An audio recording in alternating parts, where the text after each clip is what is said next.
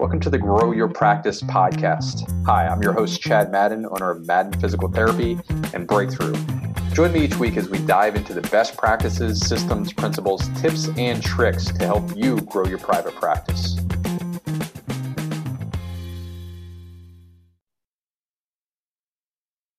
Hi, everybody. This is Chad Madden with the Grow Your Practice podcast. And in this episode, I'm going to share a personal story with you specifically around mentorship.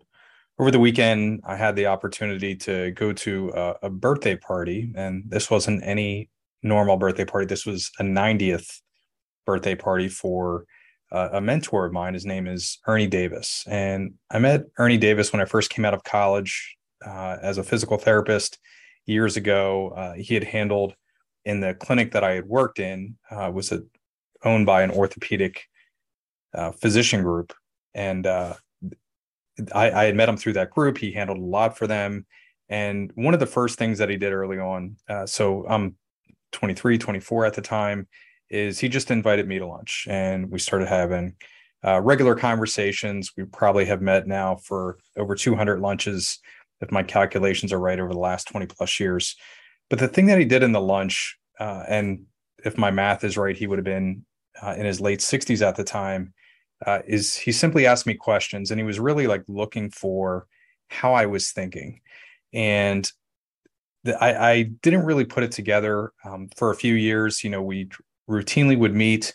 Uh, I, I, didn't, I knew that he was successful, but I didn't really understand uh, who he was, at least within our community, until I started talking with other business leaders, leaders, and they would say, Hey, you're having lunch with Ernie Davis. You know, how do you know Ernie? And that started coming up quite a bit. And I, I would say well you know here's how i met him and we meet for lunch once a month. And uh, yeah so th- that happened.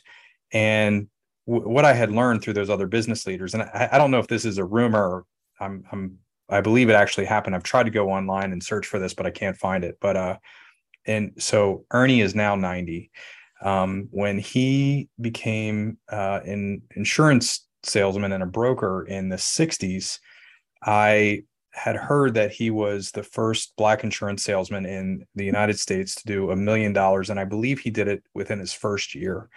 And if history serves me correctly, um, I believe that that was at the height of the civil rights movement um, in the early 60s.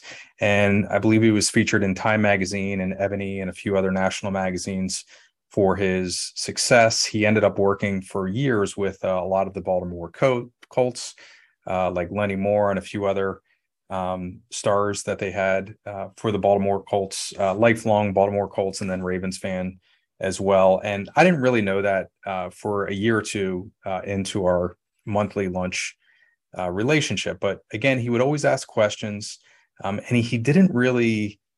He never really told me what to do. He would just uh, I, I could tell by his questions like he knew he knew where I should be going that that he had a lot of wisdom, but he never told me what to do. He never told me what to read or watch or talk to this person or anything like that.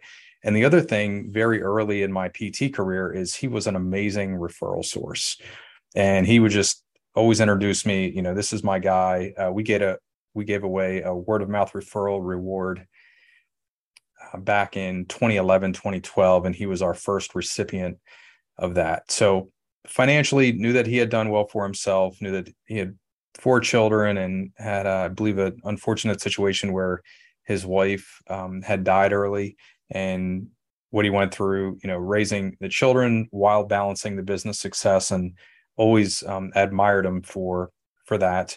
Um, perhaps, and I wanted to share my greatest experience that I had with with Ernie. And again, the reason that I'm doing this is I know many of you. Many times I'm talking with a practice owner, and I ask who are their mentors. Um, they'll they'll share that they don't really have any. They don't really have anybody to look up to that's helping them speak the language of business to help make better business decisions, or somebody that they can go to to bounce their ideas off of. And so this is uh, 2014. Uh, it is uh, Game Six of the NBA Finals, and I'm not a huge NBA fan. Uh, every I, I, think I've been to maybe three or four NBA games in my life, uh, but I, I, I, admire athletics and sports and uh, everything else there is about it. And Ernie had a place, had a uh, condo down uh, a little bit north of Miami. And so we had this agreement, this loose agreement. I said, hey, by the way, they make it to game six. So this is the Miami Heat. This is LeBron, Dwyane Wade, that Miami Heat team. And if they make it to the game six against the San Antonio Spurs, which was Tim Dunk, Duncan, Ginobili, Tony Parker, uh, that crew, I said that, you know, we're, we're going to get tickets and go down to this game six. So we get tickets, we go down, they make it to game six. Uh, the Spurs are up three to two. And this is the game where Ray Allen hits a three in the corner to send it to overtime. And so uh, we we're at this game. It's super exciting. We are one of the first hundred people in the stadium. We we bought tickets of a, another season ticket holder, and at that time they had this. Uh, I believe it's called Dewar's Restaurant. It overlooks the court. It's beautiful.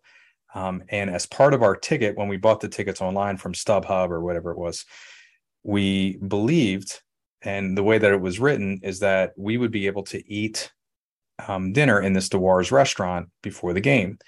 And we went there and they looked at our ticket and scanned it and they said, no, this doesn't include this. This is only for the season. This isn't for this particular event.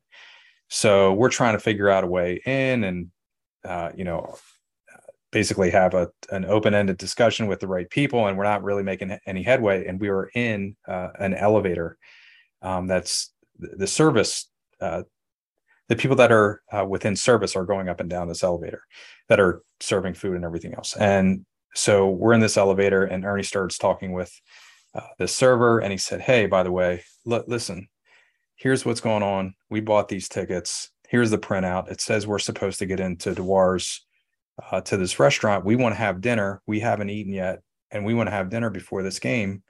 What are we going to do about this? And the lady was like, "Give me one second. and uh, it, it, was amazing. He had wonderful charm, and I'm doing a disservice uh, right now as, as I'm talking about this because he just he focused on uh, the person, the service provider in the elevator, made her feel really important, and then she got us in we had the best seats in the entire restaurant. Uh, we got to watch pregame, watch uh, LeBron do. It seemed like 100 baseline jumpers. Ginobili did this uh, catch a pass, pump fake, dribble one time left, and he's a lefty, so, and shoot a three at the top of the key. Watched him do that over and over. Watched Duncan do his pregame warm up. Uh, it, it was just an awesome experience and an amazing dinner. I think they had America's Top Chef, the contestants were cooking in this this restaurant. So literally, you had a plate and you could just walk around and sample all this amazing cooking. So awesome experience, uh, and that was amazing. We get to there's 43 seconds left in the game. Miami's down by seven, and remember, this is the Spurs can uh, potentially clinch the the championship here. So if they win, if San Antonio wins, then they win the NBA championship. Um, and this was the game where Tim Duncan went off in the first half. I think he had 25 points. So Miami's down by seven. They, with 40 some seconds left, they literally started rolling out the red carpet, had uh, had a red velvet rope going on. They were ready to celebrate in Miami, San Antonio winning this celebration. There's a timeout called 43 seconds left. Half of the stadium leaves. American Airlines Arena almost completely empty, empties out. Um, and we stayed. And so we're there. And what happened is over the next 43 seconds of gameplay, Miami comes back. And uh, so they had some very lucky bounces. And one of them is Chris Chris Bosh gets a rebound, hits Ray Allen in the three, tips the ball out to Ray Allen in the corner, and, and he hits a three that ties the game and sends it into overtime. Miami goes on to win. Now, I didn't know this at the time, but uh, it, it, was unreal how exciting that was. Um, and when Ray Allen retired, I actually looked at the photo, and Ernie and I are in the, the photo of Ray Allen hitting the three. So, one of the most famous three point shots in NBA history uh, were in that photo. And I'm going to tell you right now, this is going to be unbelievable, but uh, that was not the most exciting thing that happened on the trip. So, with Ernie. He's in his 80s. he gets us into Dewar's restaurant. Um, we see this amazing NBA game, and uh, so we, uh, yeah, we stayed in a place overnight. Um, next morning, we wake up, we're catching a flight home, and I was at a point in my private practice life where I had, um, at that point, we had two clinics that were successful.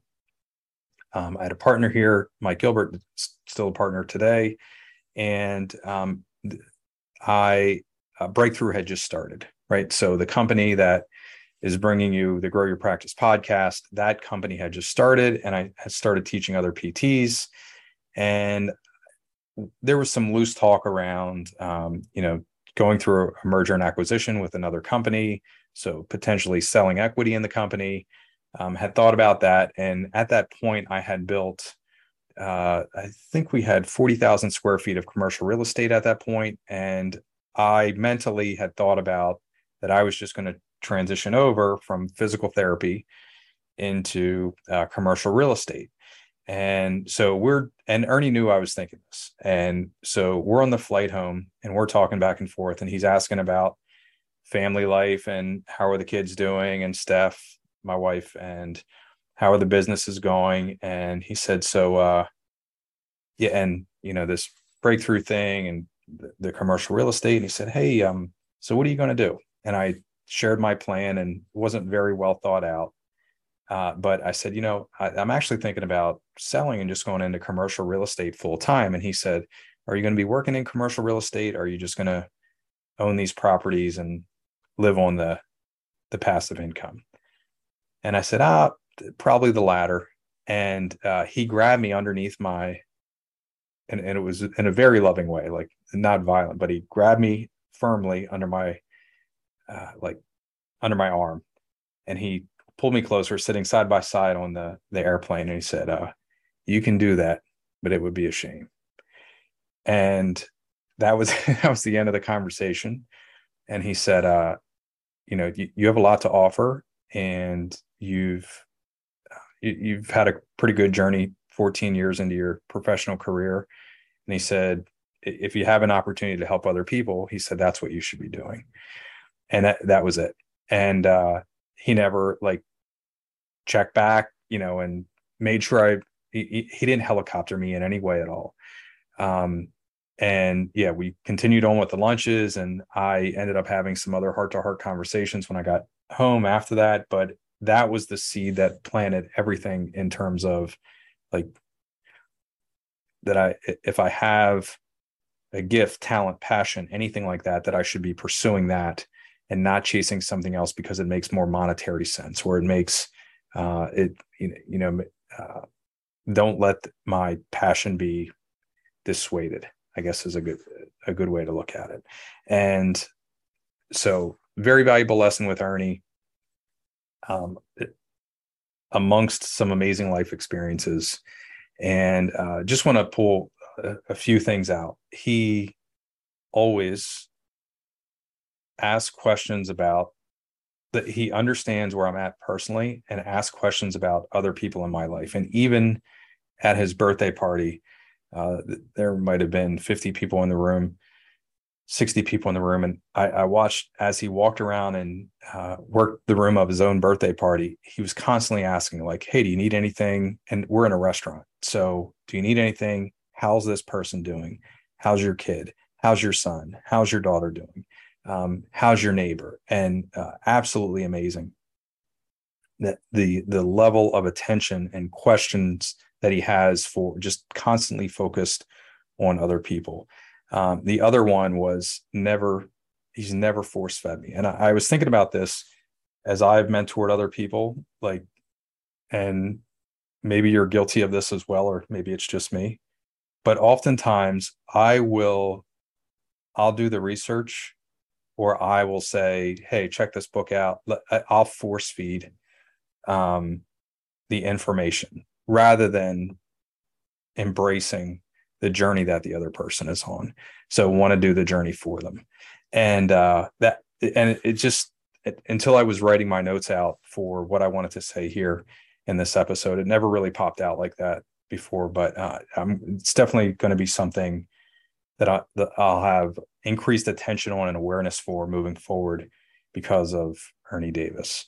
So hopefully you enjoyed this episode. Wanted to share a personal story with you, and I will see you next time. Thank you.